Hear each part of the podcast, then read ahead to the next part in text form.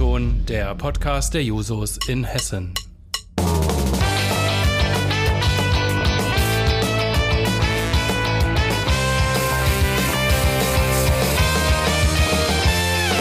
Wenn die Technik es erlaubt. Ich spreche heute mit Christopher Vogel vom MBT. Hallo Christopher. Hallo.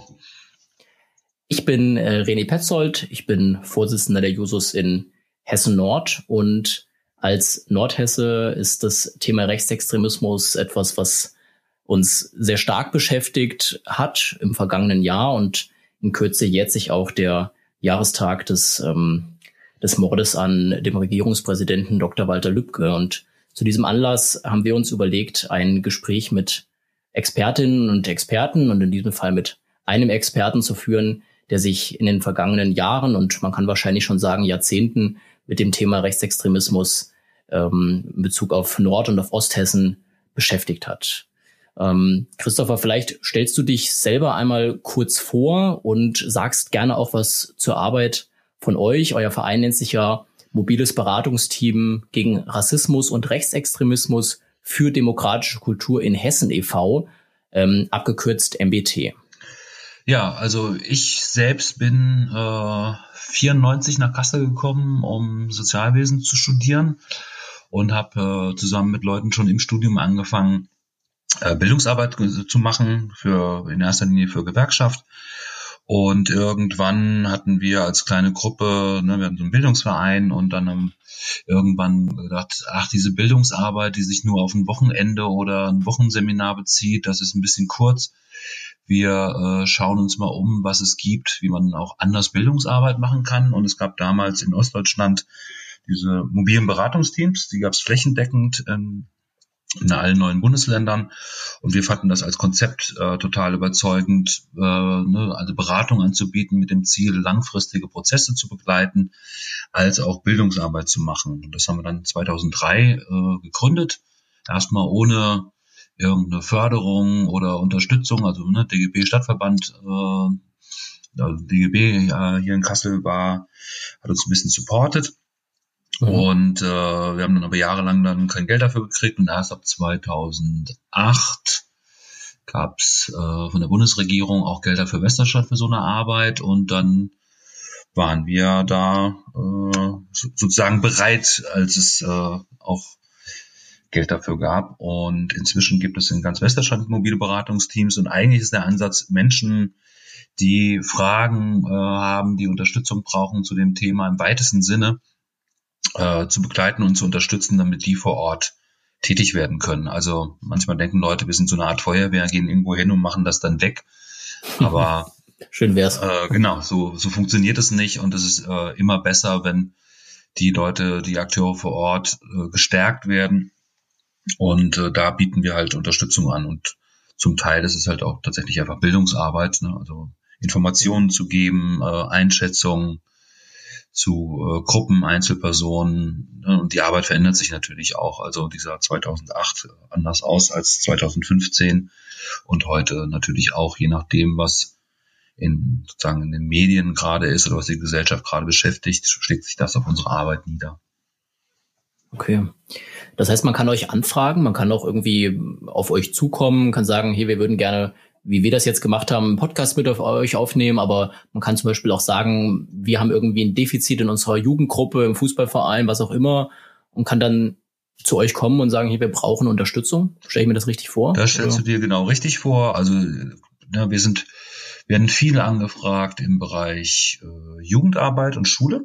Ne? Also dass irgendwie Pädagogen sagen, hier, ich habe da so ein, zwei Jugendliche, die hören komische Musik oder äh, haben irgendwie in der WhatsApp-Gruppe in der Klasse sind plötzlich Hakenkreuze aufgetaucht.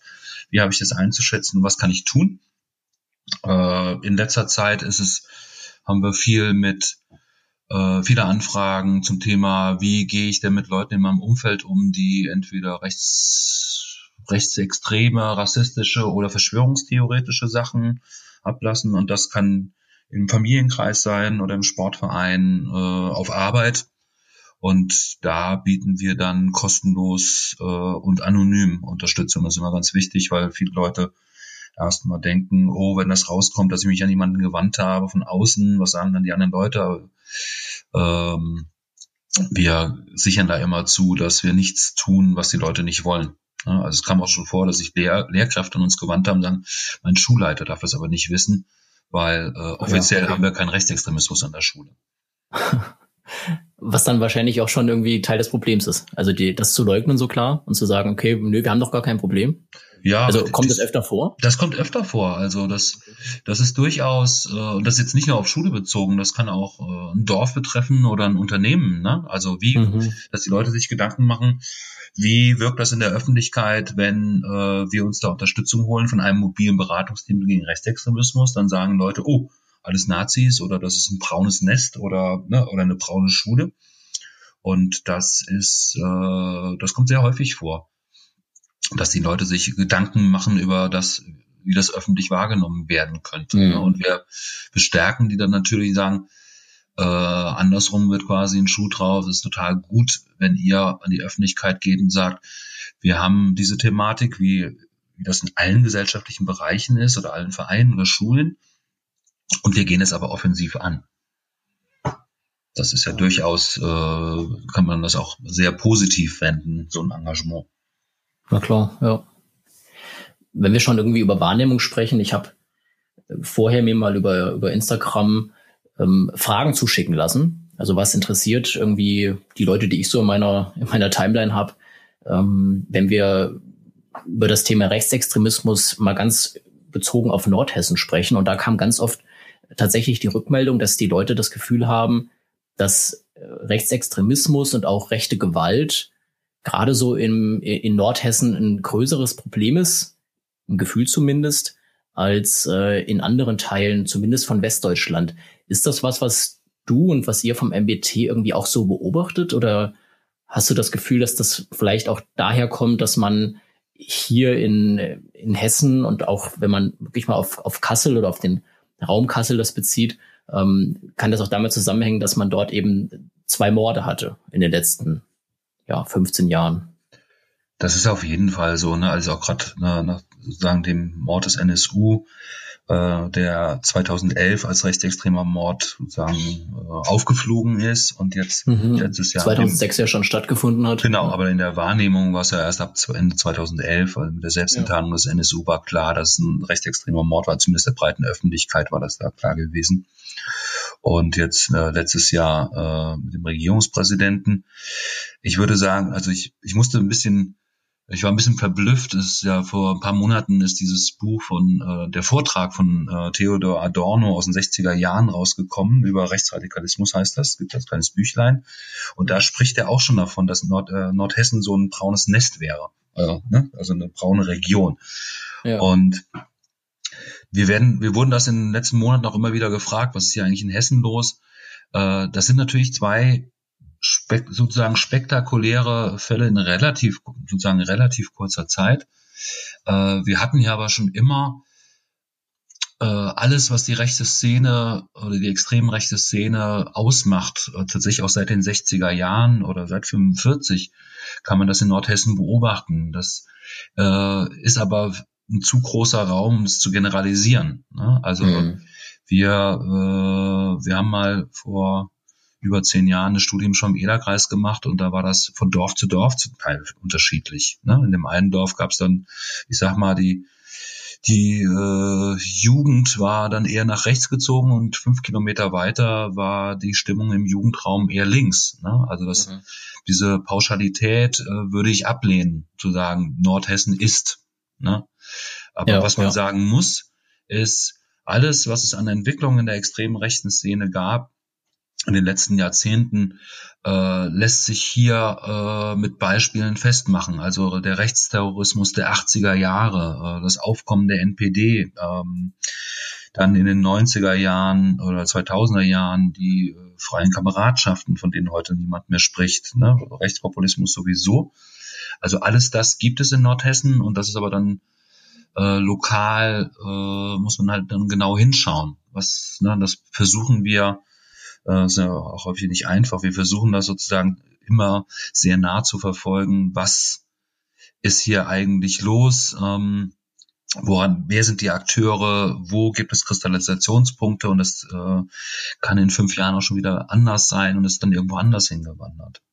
Mhm. Ich weiß nicht, wie du das wahrnimmst, ne? Also äh, jetzt, in, wenn du bist wenn du Vorsitzender Nordhessen bist, ähm, ja, ja. begegnet dir Rechtsextremismus im Alltag. Das ist ja nicht genau. irgendwie auffällig, nehme ich mal nee, an. Das ist nicht, nein, das ist nicht so auffällig. Ich glaube, dass es mir natürlich weniger begegnet, ähm, weil ich auch so diesem, diesem bio-deutschen Stereotyp entspreche. Ne? Also irgendwie ein, ein junger Mann, weiß und äh, hat sogar keine Haare auf dem Kopf. Das ist immer relativ ähm, ich, ich glaube, ich bin nicht so schnell das Ziel von Anfeindung. Klar, wenn man offen darüber spricht, wie man ähm, politisch sich engagiert, wenn man offen darüber spricht, was man im Zweifel auch für Forderungen hat und wie man ähm, sich eine, eine Gesellschaft vorstellt, dann kann man auch mal in, in, den, Dis, in den Diskurs kommen. Aber ähm, ich wohne in einem in einer sehr ländlichen Gegend im Landkreis Hersfeld-Rotenburg und ähm, Rechtsextremismus begegnet mir in der Form, dass ich schon das Gefühl habe, dass es, ähm, egal ob jetzt äh, an der Arbeit, egal ob jetzt äh, im, im Ort, wenn man irgendwie auf, auf eine Kirmes geht, dass es natürlich äh, Stereotype gibt und dass es Menschen gibt, die sehr schnell von, von, von dem Ausländer sprechen, die sehr schnell ähm, ja Vorurteile äh, auch, auch gerne verbreiten, auch gerne weiter verbreiten. Und ähm, das begegnet mir dann schon. Also ich nehme schon wahr, dass es Menschen gibt, die, ich weiß nicht, ob sie wirklich daran glauben oder ob sie einfach ähm, nicht so richtig über das nachdenken, was sie in dem Moment sagen. Ähm, also ob das wirklich aus einfach einer, einer Naivität herauskommt oder ob das wirklich Überzeugung ist. Aber ich erlebe es schon relativ häufig, dass ich Aussagen von Menschen höre, die ich persönlich schon als rechtsextrem einstufe. Also das, ähm, das höre ich. Ich glaube aber tatsächlich, dass das kein Problem ist, was wir was wir nur in Nordhessen haben. Ich glaube, du hast es ganz gut beschrieben. Eine Generalisierung auf so eine große Region ist schwierig. Was aber natürlich so ist, ist, dass du, ähm, dass du Hotspots hast, dass du in Nordhessen, in Mittelhessen, in Südhessen, egal wo du guckst, ähm, Gebiete hast, in denen du einfach eine, das mag auch durch Einzelpersonen motiviert sein, indem du dann plötzlich eine Bewegung von vielen Menschen hast, die sich eben rechtsextrem dann engagieren, die dann im Zweifel, das ist ja ein Problem, was eher in Thüringen häufig aufgetreten ist, die dann Musikfeste organisieren, äh, die eben klar rechtsradikal sind. Und ähm, ja, also ich glaube, das Problem ähm, äh, drückt sich natürlich im Zweifel in solchen krassen Gewalttaten, die eben bis hin zum Mord gehen, egal ob wir jetzt über Halit Yozgat sprechen oder über, über Walter Lübcke, äh, drückt sich dann in so extremen Taten aus. Und diese beiden Taten sind nun mal in, in Nordhessen passiert. Deswegen ist es, denke ich, schon dadurch präsenter geworden. Ähm, hast du denn das Gefühl, dass sich auch so ein bisschen die Wahrnehmung geändert hat? Also wenn man sich überlegt, wie war das vielleicht bei euch, als ihr euch gegründet habt? Wie hat man da rechtsextreme Gewalt gesehen? Wie sieht man sie heute? Und also gerne auch vielleicht, wie haben das politische Parteien gesehen? Das würde mich durchaus interessieren. Also bei den einzelnen Parteien weiß ich es tatsächlich nicht. Ne? Das ist, äh, das, das kann ich, das habe ich nicht so genau verfolgt. Ich kann mich gut erinnern, als wir angefangen haben, äh, in den, so Mitte der 2000er Jahre hat der Verfassungsschutz in Hessen noch gesagt, dass es in, äh, in Hessen keine, keine äh, festen rechtsextremen Strukturen gäbe.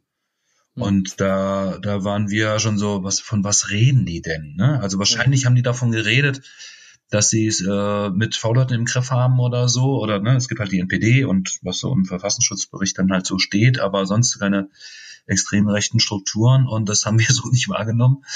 Ähm, und das äh, wurde tatsächlich eher, und das, das ist ja nicht nur in Hessen so, das wurde damals tatsächlich eher so nach äh, Ostdeutschland verlagert. Ne? In, Im Osten ist es schlimm und wir, äh, wir haben dieses Problem nicht.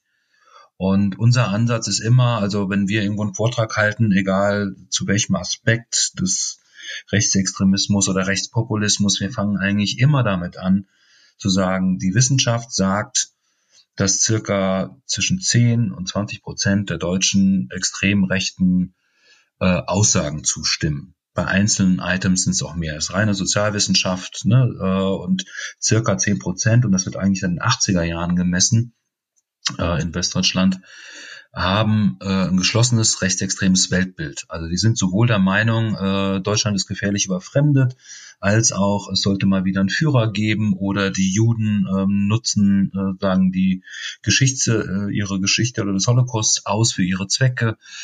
Solche äh, ne, 10 bis 20 Prozent der Menschen äh, stimmen diesen Aussagen zu. Mhm. Und es gab halt nur punktuell äh, sagen Parteien, die dieses Potenzial abgreifen konnten. Ne? Also Anfang der 90er Jahre waren das die Republikaner mal für ein paar Jahre gewesen und erst seit 2015 sozusagen mit äh, dem Aufstieg äh, oder dem rasanten Aufstieg der AfD äh, ist es einer Partei gelungen, in, in diesem äh, Einstellungspotenzial sozusagen das auszuschöpfen. Und wenn ich äh, ne, in Hessen halt seit Anfang der 90er Jahre mit den Republikanern sonst nur, ich sag mal, einzelne Abgeordnete der NPD in irgendwelchen Kreisparlamenten sitzen habe, dann kann es auf einer politischen Ebene natürlich dazu führen, sagen, hm, wir haben da kein Problem. Okay, in dem Ort, mhm. die waren schon immer braun und da wird dann halt die Vertreter der Familie so und so, ne? Also weil vor Ort sind das ja dann keine abstrakten Rechtsextremen, sondern ist halt hier, was ich, der Karl, äh, der seit in fünf Vereinen Mitglied ist und den ich seit der seit Kindesbeinen an kenne dann äh, wird er lokal anerkannt und dann ist er halt NPD und wird dafür gewählt. Also wenn man dann, äh, äh, letztes Jahr an diese Siedlung Waldhof da in der Wetterau denkt, ne, wo ein NPD-Typ zum Ortsversteher gewählt wurde, der wird vor Ort natürlich, ja klar, der ist in der NPD, aber ich kenne den und der ist in Ordnung. Ich kenne den und der kann mit dem PC umgehen, kann E-Mails verschicken. Ja, ja, ja, klar. Also das. Äh, genau, aber ich, ne, das dahinterliegende Problem ist, dass vor Ort und gerade im ländlichen Raum äh, ne, wir reden abstrakt von Rechtsextremismus oder von so Tätern wie NSU oder äh, ne, Stefan Ernst. Hm. Äh, aber vor Ort sind das, werden die als Nachbarn wahrgenommen. Ne? Und wenn das, sage ich mal, vor Ort einflussreich, aus einer einflussreichen Familie kommt oder äh, angesehene Menschen sind, dann ähm, äh, reden die ja zum Teil auch nicht anders als ein Teil der Bevölkerung, ne? Mit die für ja, Flüchtlinge genau. und die kriegen alle Handys oder ne, was auch immer. Genau. Also ich habe schon das Gefühl, dass diese Vorurteile ähm, ja, also dass sie schon sehr weit verbreitet sind und dass ich sowas dann äh, auch darin ausdrücken kann, dass man mal ein Auge zudrückt, wenn einer dann doch äh, in Anführungszeichen übers Ziel hinausschießt, ne? Und dann Genau, gerade ähm, bei jungen Leuten, den gestehst du ja eigentlich genau. mehr zu, ne? Wir waren ja alle mal jung und hat man zu viel getrunken, hat man Mist gemacht und so, ne? Also das da äh, und die, die Rechten, äh, die extreme Rechte hat immer gesagt, also solange ich denken kann, die haben immer gesagt, wir tun das, was die Mehrheit denkt. Ja. ja. und wir, wir, wir spitzen das zu und wir tun was, äh, aber die, die Mehrheit äh, ist auf unserer Seite. Das stimmt natürlich nicht, ne, weil es nur ein Teil der Bevölkerung ist, die äh, vielleicht so klammheimlich sich freut oder sagt richtig so. Mhm. Aber die Mehrheit ist natürlich nicht dafür, irgendwelche Leute umzubringen. Ne? Also das ist absurd. Aber genau. vom Selbstverständnis war das schon immer so gewesen. Ne? Wir tun das, wovon die anderen nur reden. Ja. Spannend finde ich das auch, wenn wir irgendwie über den, ja, vielleicht auch den Kontext von diesem Podcast sprechen. Ähm, der mutmaßliche Mörder von Walter Lübcke ist Stefan Ernst. Stefan Ernst ähm, hat lange Zeit in, in, Kassel gelebt, auch bis zu der Tat. Und ähm, auch da war ja relativ lang, nachdem er vorher in verschiedenen rechtsextremen Strukturen war, ähm, war ja dann irgendwann so ein bisschen angekommen, Familie, Job. Und auch der ist ja dann nicht mehr so richtig aufgefallen. Zumindest ist er irgendwann nicht mehr den Sicherheitsbehörden gegenüber aufgefallen. Ähm, und das finde ich äh, auch ein Stück weit bedrückend. Also es gibt immer wieder ähm, Fälle von, von Gewalttaten, ähm, wo man danach sich dann fragt, na ja, aber der war doch, der war vielleicht ein bisschen verschoben, aber eigentlich war das doch irgendwie einer, ein, einer, der war ganz normal. Ne? Also wenn der sich so ein bisschen wieder angepasst hat, quasi nach, nach, nach Zeiten, in denen er vielleicht ähm, dann auch extremistisch war, äh, sagt man dann aber doch wieder, na ja, aber der hat sich doch wieder gefangen. Ähm, ja, also wir beobachten das äh, schon auch, ne? Also es gibt Leute, die sozusagen äh, politisch sehr aktiv waren und dann äh, gerade mit Familiengründung äh, unter Umständen das Risiko, äh, mit den Behörden Ärger zu kriegen, gar ins Gefängnis zu gehen, einfach nicht mehr eingehen mhm. wollen, weil sie kleine Kinder haben und dann tatsächlich äh, nicht mehr jedes Wochenende auf eine Demo fahren oder was, was man damals halt so gemacht hat. Ne? Und Da, äh, das heißt aber nicht, dass die auf einer Einstellungsebene ihr, äh, ne, ihr, ihr Weltbild ändern. Ne? Das bleiben dann unter Umständen, muss man immer den Einzelfall gucken, aber du hörst ja nicht auf, äh, sagen, die Demokratie abzulehnen, nur weil du jetzt äh, eine Familie gegründet hast. Das hat dann eher was damit zu tun, ich, äh, ich habe die Zeit nicht mehr und dieser Aktivismus, ähm, das sollen die Jüngeren machen, ich äh, bin aus dem Alter raus, aber auf der Einstellungsebene äh, musste sich da gar nicht viel getan haben. Und dann, als dann, ne, so stelle ich mir das vor, ich, ne, man weiß es ja nicht so genau, aber es ist ja naheliegend, dass als 2015 das dann losging mit Pegida und steigenden Flüchtlingszahlen, dass das wieder wie so ein Trigger gewirkt hat. Oh, da muss man jetzt was machen und ich kann dann mhm. sozusagen auf meine äh, Erfahrungen und auch Netzwerke äh, oder Kumpels zurückgreifen und da muss man doch jetzt wieder was machen. Ne? Und jetzt, und vor allem dieses, die Stimmung war ja in dieser Zeit so gewesen, Politiker reden nur und ähm, es gibt eine, schon sagen, Straßenproteste, sowohl in, ne, in vielen äh, deutschen Städten, mit in Kassel war es Kahida gewesen. Mhm. Und sowas zu erleben, dass du plötzlich außerhalb, was du früher noch von Szene kennst, dass dann plötzlich in Anführungszeichen normale Leute mit dir auf der Straße sind, das kann natürlich unheimlich motivierend wirken, was zu tun. Mhm. Und hinzu kommt dann im Zweifel die Rhetorik von politischen Parteien, die AfD ist ja vorangegangen mit ihrer Taktik immer wieder das Unsagbare salonfähig zu machen und dann eben auch wirklich von ja, in, in Gewaltfantasien zu schwelgen, egal ob jetzt in, in Parteitagsreden oder dann sogar in Parlamenten. Und auch das kann ich mir zumindest vorstellen, heizt dann so eine Stimmung an. Wenn du ohnehin ein sehr geschlossenes Weltbild hast und du ohnehin der Meinung bist, dass äh, geflüchtete Menschen ähm, kein Recht haben, hier zu sein, geschweige denn äh, hier in, in, in gleichberechtigtes Leben zu führen, dann motiviert dich das natürlich und dann kommen wir in diese Situation 15, 16, als es losging, dass dann ähm, Unterkünfte angezündet werden, was auch vorher ja passiert ist. Also das gab es ja auch vorher schon, aber dann kam es auch wieder sehr präsent, ähm, weil auch die Zahl einfach viel größer wurde, dieser Anschläge. Ähm, ja, und all das mündet dann in Gewalttaten. Ähm, Genau, richtig. Also da stimme ich äh, vollkommen zu. Ne? Also eine gesellschaftliche Stimmung und wenn ich dann äh, zusätzlich, was ja, äh, ich sag mal, Mitte der 2000er nicht so war, mit den sozialen Netzwerken mir tatsächlich äh, Parallelwelten einrichten. Also deine Timeline bei Insta oder bei Facebook sieht völlig anders aus als von so jemanden. Und du kriegst mhm. das, du, du hast das Gefühl, ähm, Deutschland ist kurz zum Untergang, die Invasoren kommen, ne, da muss jetzt gehandelt werden. Das äh, äh, ist natürlich für einige Leute ein totaler äh, Trigger, äh, dann tatsächlich etwas zu tun. Ja, und ich glaube, wenn man sich die Geschichte von Stefan Ernst anguckt, der, der schon als Jugendlicher äh, ne, durchzieht, sein Leben durchzieht eine Geschichte der Gewalttaten. Mhm.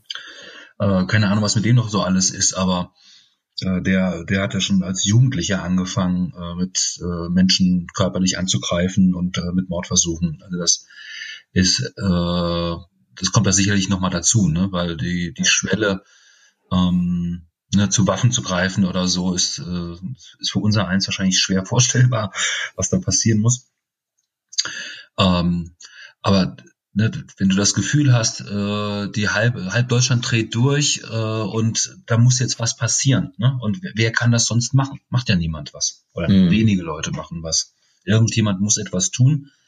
Ja, und mit diesen äh, vielen Anschlägen auf Flüchtlingsunterkünfte, äh, ne, da äh, wurde ja mal gesagt, dass da viele Leute auch, äh, die bisher überhaupt gar nicht auffällig waren, aus Behördensicht. Ne? Aber das ist dann wieder, wieder so zurück, wie ist so eine Stimmung dann in so einem, in einer Ortschaft oder in einem Stadtteil, äh, dass da Leute sagen, oh, da muss man jetzt äh, tatsächlich was machen. Ne? Also das eine ist die, äh, sagen die harte rechtsextreme Szene. Das andere ist aber so eine wie soll ich das sagen, so eine Stimmung äh, für äh, auch für bürgerliche Menschen, dass da jetzt hier was mhm. passieren muss. So geht's nicht weiter, irgendeiner muss handeln, sozusagen. Genau. Vielleicht gehen wir noch mal einen Schritt zurück und nähern uns ein bisschen der ähm, ja der Tat, die da am 2. Juni in äh, in, in Kassel in Easter ähm, passiert ist. Dort wurde damals äh, in seinem Haus, in seinem Vorgarten auf seiner Terrasse der damalige Regierungspräsident von Kassel, das war Dr. Walter Lübcke, aus nächster Nähe erschossen. Und es folgte eine relativ lange ähm, Suche nach Schuldigen, nach Tätern. Es gab verschiedene Festnahmen und irgendwann kam es eben dann dazu, dass dieser Stefan Ernst festgenommen wurde, der dann zwischendurch mal ein Geständnis ablegte, das wieder ähm, wieder rief. Ähm, man kann aber mittlerweile davon ausgehen, dass er der Täter da war. Ähm, dem Ganzen ist vorausgegangen, das war ähm, wohl dann am Ende das Verhängnis äh, von Walter Lübcke, dass er sich klar positioniert hat, damals auf einer Bürgerversammlung in Lohfelden, bei der Ernst wohl auch zugegen war, ähm, wo er sich klar geäußert hat äh, für Flüchtlinge, für ähm, die Aufnahme für ganz konkret damals eine ähm, Unterkunft für Geflüchtete. Und ähm, man kann nachverfolgen, dass damals Ernst dann auch äh, online unter einem Namen, glaube Game Over war das, wie er sich damals genannt hat, er da dann schon äh, extreme Kommentare dazu geschrieben hat und dazu aufgerufen hat, dass man äh, sowas nicht dulden könne. Ähm, das ist so ein bisschen die Entstehung gewesen und du hast es eben schon angesprochen. Ähm, er war damals auch schon in seiner Geschichte in vielen rechtsextremen Vereinigungen und er hat auch eine Geschichte von, von Gewalttaten hinter sich.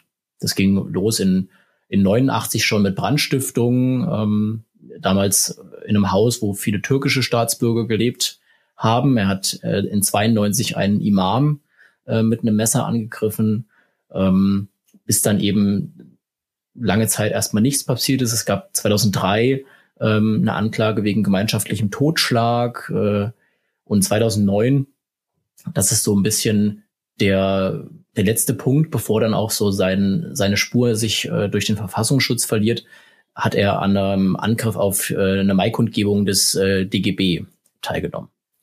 Und danach geht der Verfassungsschutz äh, davon aus, dass man ähm, ja ernst als abgekühlt äh, einstufen konnte. Er ist damals dann offiziell oder so wie man es als von der Behörde aus nachverfolgen konnte, aus diesen Strukturen dann rausgekommen.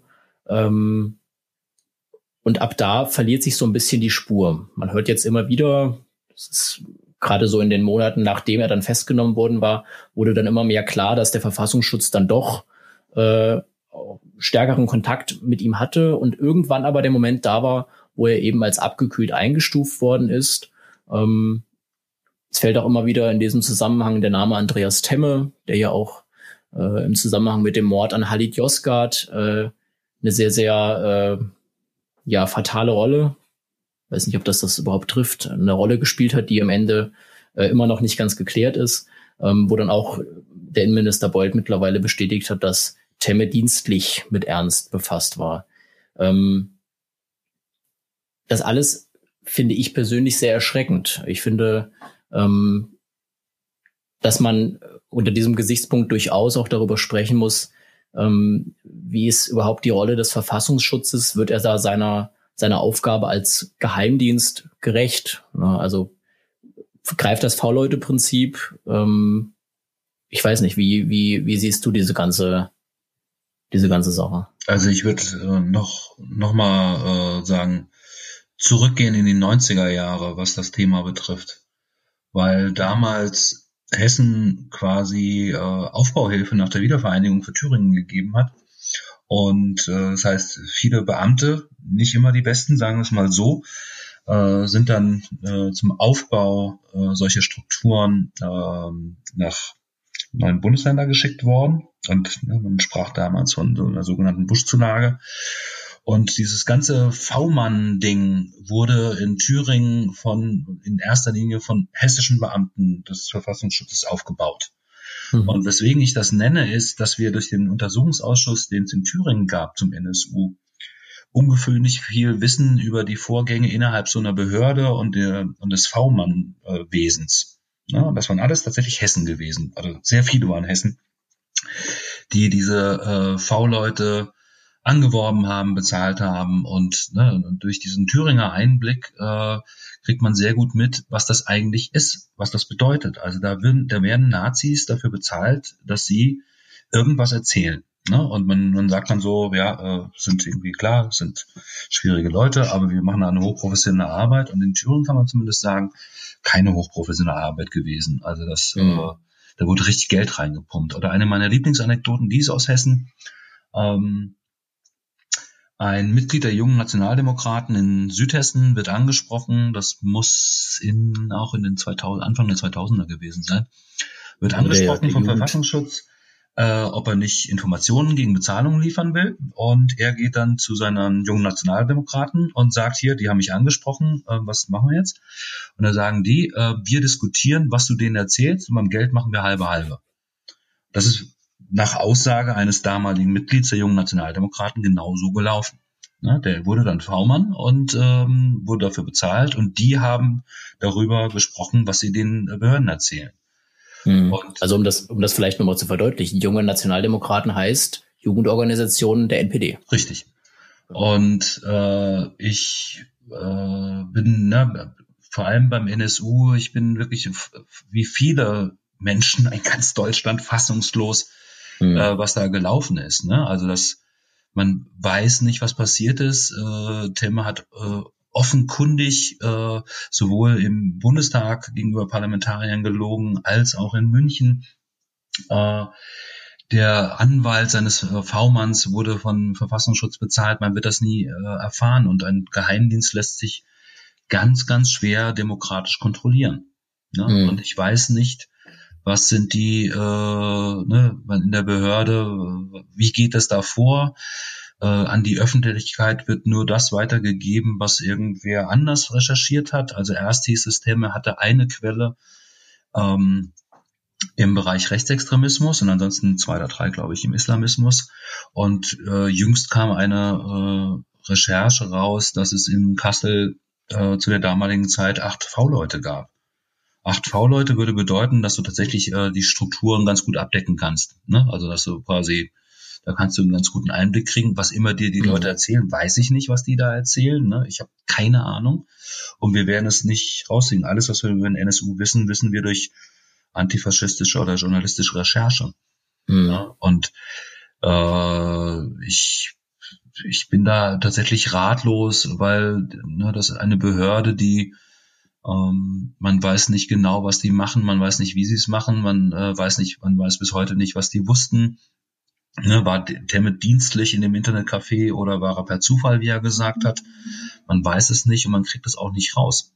Ne? Also es gibt keine Möglichkeit der äh, parlamentarischen Kontrolle. Also die Leute, die da in der parlamentarischen Kontrollkommission sitzen, äh, selbst wenn sie irgendetwas erfahren, also man hat das ja im NSU ganz gut gesehen, die kriegen dann irgendwelche geschwärzten Akten vorgelegt und das, was nicht geschwärzt ist, darüber dürfen sie nicht reden. Also wie geht eine demokratische Kontrolle? Das heißt ja nicht, dass der Verfassungsschutz äh, sagen, seine ganze Arbeit online stellen soll, aber es muss doch irgendeine parlamentarische oder demokratische Kontrolle von so einer Behörde geben.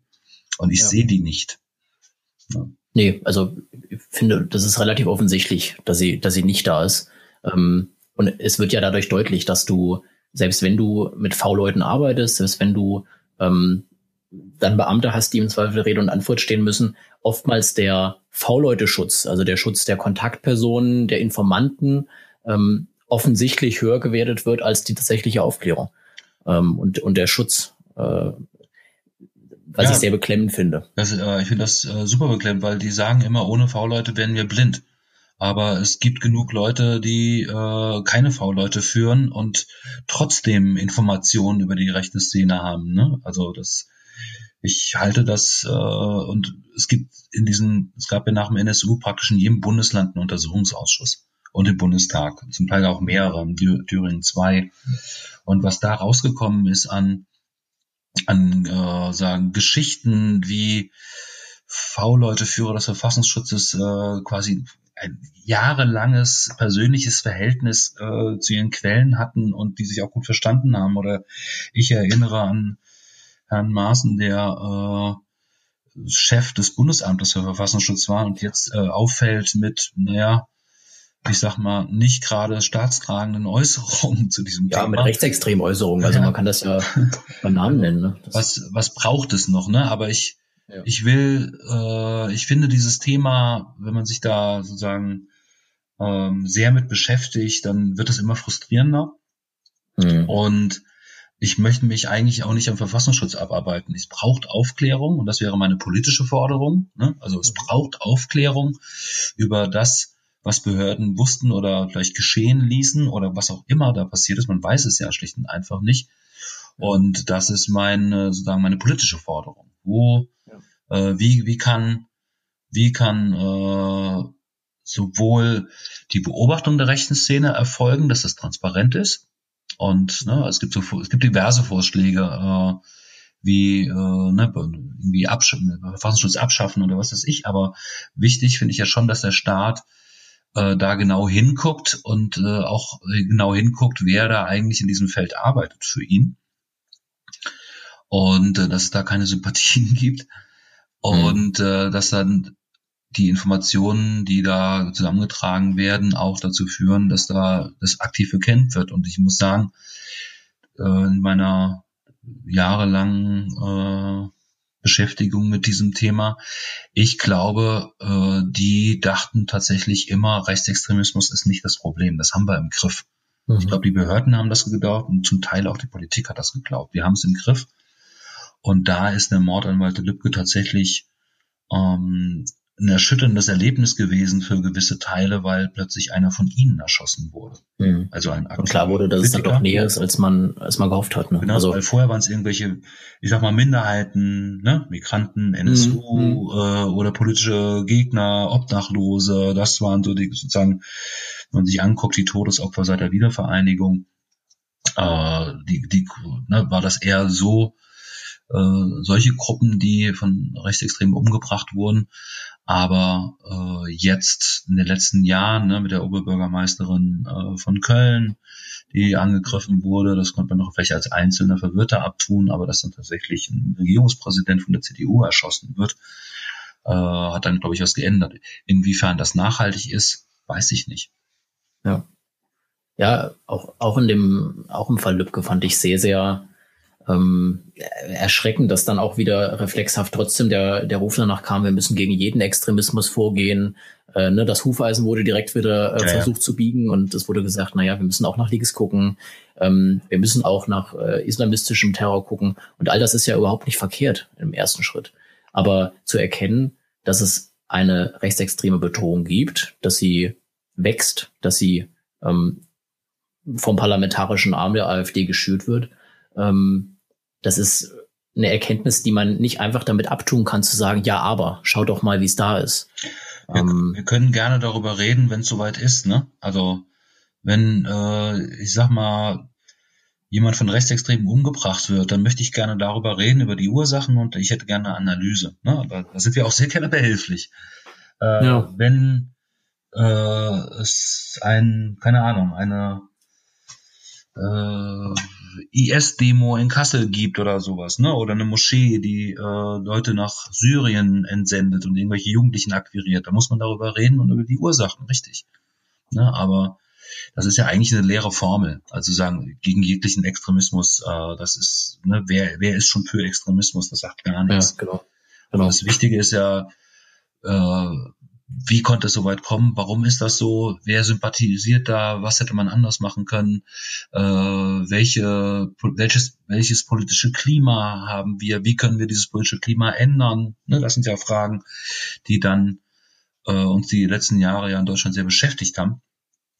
Und äh, daran muss es weitergehen. Und man sieht ja auch an den zwei Demonstrationen, die es dann letzten Sommer gab, nach dem Mord, ne, mit jeweils über 10.000 Leuten dass äh, wie die Kräfteverhältnisse sind. Also mhm. die, die, die Leute in Kassel oder Nordhessen äh, sind betroffen und äh, wollen was gegen rechts machen. Und wollen genau, also ich, von Verantwortungsträgern oder von Parteien sehen, was macht ihr denn gegen rechts? Genau, und ich glaube, im ersten Moment war, war das auch, also war das authentisch. Ich habe das schon so wahrgenommen. Ähm, ich war bei dieser Veranstaltung, die damals ähm, direkt vor dem Regierungspräsidium stattgefunden hat. Ähm, dieser, ja, wie nennt man das? Wie nennt man das am besten? Ich glaube, es war einfach, also es war eine Kundgebung. Es gab Reden ähm, und es war natürlich zum Gedenken an, an Walter Lübcke, aber es war natürlich auch zur Mahnung. Ne? Also die ähm, gesamte Politik, Prominenz aus Kassel, aber auch darüber hinaus in Hessen hat äh, dazu gesprochen. Und ähm, diese Betroffenheit, die war echt, das glaube ich schon. Aber im gleichen Schritt muss man dann auch bereit sein, die Konsequenzen daraus zu ziehen. Dann muss man darüber sprechen, ist das V-Leute-Prinzip sinnvoll? Können wir wirklich Menschen, die ein klar rechtsextremes Gedankengut haben, vertrauen, dass sie uns Informationen geben, die uns bei der Vereitelung von Straftaten helfen, bei der Aufklärung von Netzwerken? Ähm, ist es, ist es sinnvoll, Akten für Jahrzehnte wegzuschließen, die bei der Aufklärung von Straftaten und vielleicht bei der Prävention ähm, oder der Verhinderung anderer Straftaten helfen könnten? Ist es wirklich sinnvoll, die so lange wegzuschließen? Ähm, das sind Fragen, die dann irgendwie dann doch wieder zu kurz kamen und die dann auch irgendwie nicht richtig beantwortet werden konnten. Ähm, ich glaube, es ist ganz schwer, so eine einfache Antwort darauf zu finden, wie man das Problem am Ende lösen kann. Wenn es die geben würde, dann hätte die jemand schon ausgesprochen. Aber ich glaube, man muss zum einen auch darauf gucken, wie schaffen wir es, eine Auswahl von Personen hinzubekommen, die unsere freiheitlich-demokratische Grundordnung schützen sollen.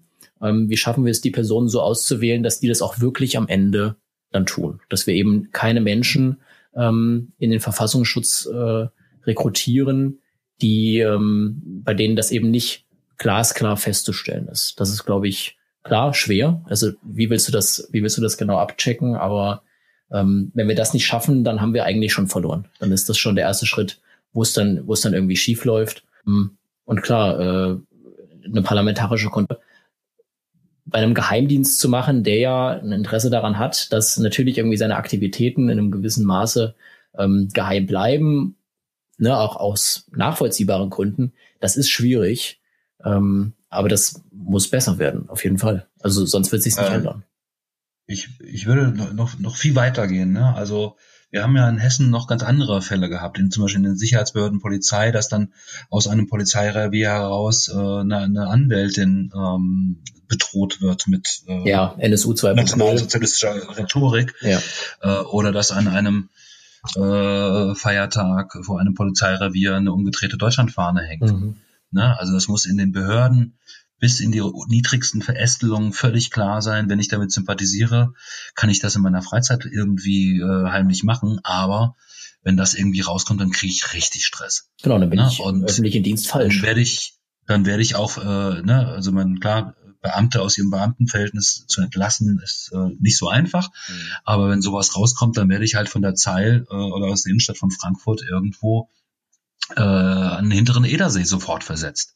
Ja. Ne? Dann, äh, also das muss jedem klar sein, wenn ich irgendwie demokratiefeindliche, rassistische, antisemitische äh, Gedanken, Äußerungen, Taten in, in einer Behörde mache, dann kriege ich dafür richtig Ärger. Genau. Und das hat mir, äh, das hat mir offen gestanden gefehlt die letzten Jahre.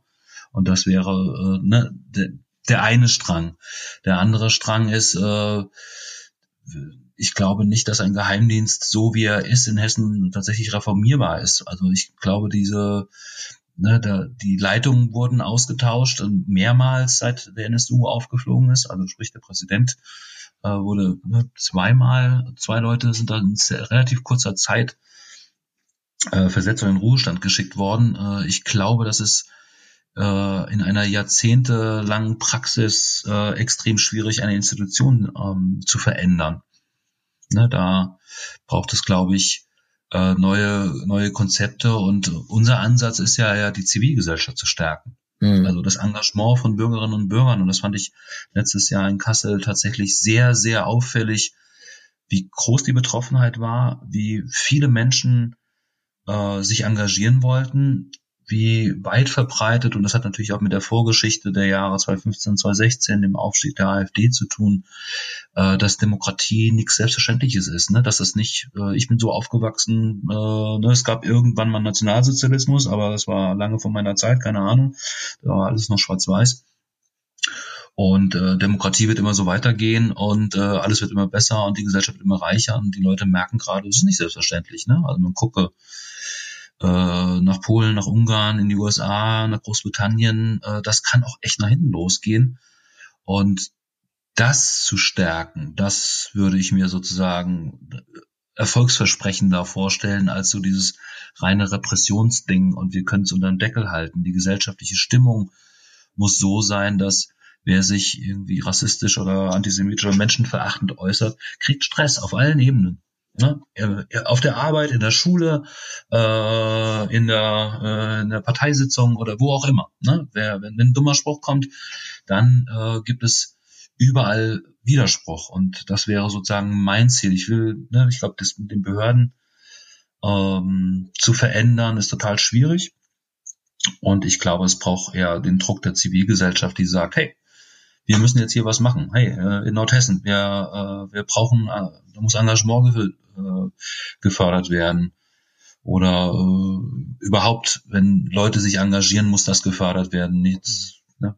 auf, auf vielen Ebenen. Ja, ja. Ich weiß nicht, wie, wie du das als, du bist ja, du bist ja auch engagiert, ne? Du bist ja auch politisch engagiert.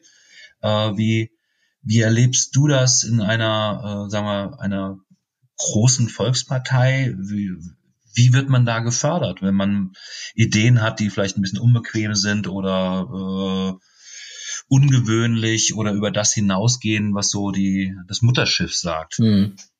Also ich sag mal, du führst in der in der, in der Jugendorganisation der Partei immer ähm, einen Kampf mit und gegen die Partei. Das ist so ein bisschen der äh, den, den der Struggle, den wahrscheinlich nicht nur wir Jusos haben. Ähm, im Thema, wenn wir wirklich über das Thema Rechtsextremismus sprechen, bin ich schon der Meinung, das ist wirklich kein Lippenbekenntnis, dass wir in der SPD eine sehr dezidierte Haltung dagegen haben. Das ist bei den Jusos äh, überhaupt kein Thema und das ist auch in meinen Augen bei der SPD kein Thema, wobei es natürlich gelogen wäre zu behaupten, jedes Mitglied, das wir jemals irgendwo aufgenommen haben, ähm, steht zu 100 Prozent hinter den äh, hinter den, den Werten, die ich mir für, für alle wünschen würde. Also dafür gibt es nun mal so Fälle wie Sarrazin, die irgendwann mal in diese Partei gekommen sind und mittlerweile dann in seinem Fall zumindest zum Glück ähm, nicht mehr Teil von uns sind. Aber äh, wenn es darum geht, mit neuen Ideen zu kommen, dann ähm, ist der Kampf natürlich nicht immer einfach. Das ist so. Ähm, und da, da muss man auch mal gegen, gegen angehen. Aber meine Erfahrung in den letzten Jahren, seitdem ich irgendwie, irgendwie doch stärker engagiere, ähm, ist, dass man, wenn man da beharrlich ist, schon durchkommen kann. Und ich glaube, dass das auch für die, für die Gesellschaft im Allgemeinen gilt. Die Gefahr ist, glaube ich, immer, dass es irgendwann alles für selbst, also dass Dinge zu schnell für selbstverständlich gehalten werden. Wenn wir mal in die Gesamtheit reinschauen, du hast das ja gerade schon benannt, irgendwie mit ähm, Beispielen von umliegenden EU-Ländern, die sehr, sehr stark in etwas Autoritäres abrutschen und viele fühlen sich dabei im ersten Schritt sogar wohl. Weil sie sagen, es wird dadurch irgendwie einfacher. Ähm, ich finde dein, ich finde den Appell extrem gut, dass du sagst, man muss Zivilgesellschaft stärken und man muss ähm, ja irgendwie darauf achten, dass äh, Organisationen, die irgendwie diese Gesellschaft am Leben halten, und das sind im ersten Schritt irgendwie natürlich nicht die Parteien, sondern das sind die Vereine vor Ort, ne? also da, wo man sich irgendwie noch treffen kann, da wo es das zum Glück noch gibt.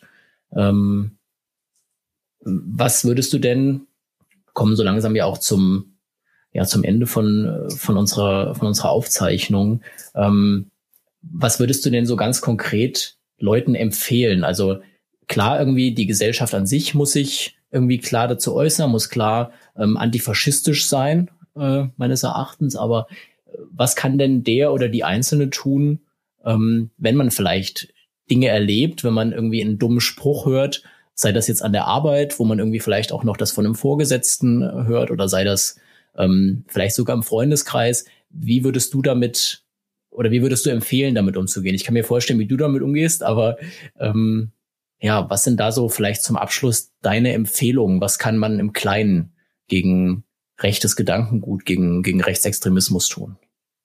Also ich glaube, das Wichtigste ist erstmal, ne, so hattest du ja auch angefangen, ne, dass du gewisse Erlebnisse gar nicht machst, weil du so aussiehst, wie du aussiehst und da wohnst, wo du wohnst. Ne? Und ich glaube, das Wichtigste ist erstmal, äh, wir sind eine vielfältige Gesellschaft auf vielen verschiedenen Ebenen. Ne? Herkunft, Aussehen, sexuelle Orientierung. Sobald ich mitkriege, dass jemand ähm, angemacht wird, äh, beleidigt oder bedroht wird, da stelle ich mich daneben und sage der Person, ich bin bei dir. Ne? Ich glaube, dass ich erinnere sozusagen an Hanau, äh, so die Namen der Opfer zu sagen, sagen, hey, das sind keine Ausländer, das sind keine Türken oder sonst was, sondern das sind Hanauer und äh, das ist ein Angriff auf uns alle und das auch praktisch zu machen. Also tatsächlich, äh, man ist dann häufig versucht, in so einer Situation dem Übergriffigen oder der Übergriffigen zu sagen, ey, das sagst du, so, sowas läuft hier nicht sondern tatsächlich dem Betroffenen beizustehen und sich darüber Gedanken zu machen. Ich, äh, meine Sicht ist nicht die einzige. Es gibt ganz viele Sichtweisen und Leute erleben Antisemitismus, Rassismus oder Diskriminierung wegen irgend äh, körperlich oder psychisch. Und diese Leute brauchen Unterstützung in der Situation oder vielleicht am Tag danach oder eine Woche später sagen, wie kann ich dir helfen? Das wäre sozusagen das eine, was mir sehr wichtig wäre, dass äh, ne, Solidarität zu zeigen. Mhm. Das andere, und das ist, äh, sage ich auch immer für mich selber, für die eigene Psychohygiene ist es wichtig, wenn ich irgendwie an der Supermarktkasse stehe und höre irgendwas, wenigstens sagen, dass ich nicht einverstanden bin. Ich muss gar nicht lange diskutieren oder versuchen, die andere Person zu überzeugen. Das ist wahrscheinlich auch sinnvoll. Aber wenigstens was gesagt zu haben, hilft mir abends beim Einschlafen äh, enorm. Ja. Äh, dass ich mich nicht ärgere, oh, ich hätte was sagen sollen. Nee, zumindest sagen, hey, finde ich nicht in Ordnung, äh, was Sie da gerade gesagt haben oder ne, äh, was sagen. Und ansonsten, wenn ich äh, denke, ich bin alleine, Unterstützung suchen. Ja. Also das, ne, äh, so, so Leute wie wir äh, oder es gibt noch ganz andere Organisationen, ähm, die es gibt alle möglichen Unterstützungsangebote, äh, sich ruhig trauen, äh, sich äh, in einer ruhigen Minute mal äh, umzuschauen und dann sagen, oh, ich ich mache jetzt mal was und das kann, ne, äh, was weiß ich, ein Kirchenvorstand sein oder äh, in der Parteijugend sagen, hey komm, lass uns mal was zu dem Thema machen, äh, weil man kann etwas tun und, äh, ne, und nicht so denken, ach, soll jemand anders das machen oder ähm, irgendwie wird's schon, es wird nicht. Ne? Also es lebt von uns. Ja. Und ich glaube, das sind eher so die, die kleinen Dinge im Alltag, die man tun kann und die großen Würfe, das müssen wir dann irgendwie alle, alle zusammen dann irgendwann mal debattieren, was die großen Würfe sind. Ich finde, das ist eine, ist eine schöne Zusammenfassung am Ende auch zu sagen, ähm, wir können irgendwie viel versuchen, in, in großen Ideen zu machen, um auch gegen, gegen Rassismus, gegen Rechtsextremismus vorzugehen. Und am Ende müssen wir auch irgendwie für uns selber klarziehen, dass wir, was wir bereit sind, dafür einzusetzen und müssen selber auch diese, diese Courage dann zeigen. Hm. Und ich glaube, was mir noch wichtig ist äh, zu sagen, ist, weil das ja die letzten Jahre auch den politischen Diskurs durchzogen hat. Man hat sich immer wieder an den Provokationen des rechten Randes abgearbeitet. Ne? Die haben irgendwas rausgehauen, großes Hallo und äh, dann äh, reden alle darüber. Ich würde gerne mal darüber reden, in welcher Gesellschaft wir eigentlich leben wollen und möglichst viele Menschen an diesem Gespräch beteiligen ja. im Stadtteil oder im Dorf äh, und gar nicht über die Themen reden, die die Rechten sagen vorgeben. Ne? Es, und das die größten Probleme und ich glaube, das merkt man jetzt ja gerade auch in der in der Corona-Zeit, äh, wie abgemeldet zum Teil äh, der rechte Rand war. Mm, komplett. Keine Ahnung, wie es weitergeht, aber äh, wie wollen wir leben? Was ist Gerechtigkeit? Ne? Und äh, wie, wie soll es weitergehen mit, mit Klima, mit äh, Pflege, Rente? Ähm, ne, wollen wir irgendwelche Großkonzerne retten oder brauch, brauchen wir eine Abwrackprämie? Äh, mhm. Das sind,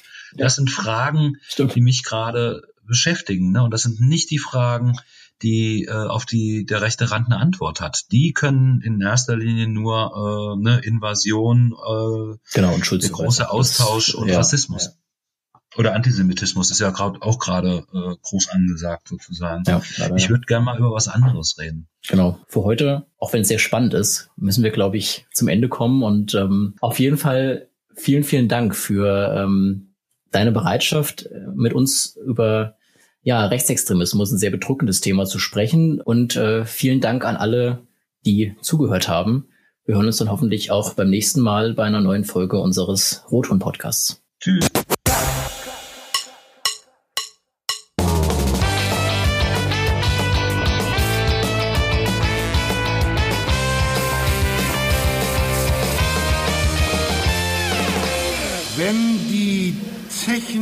Es erlaubt.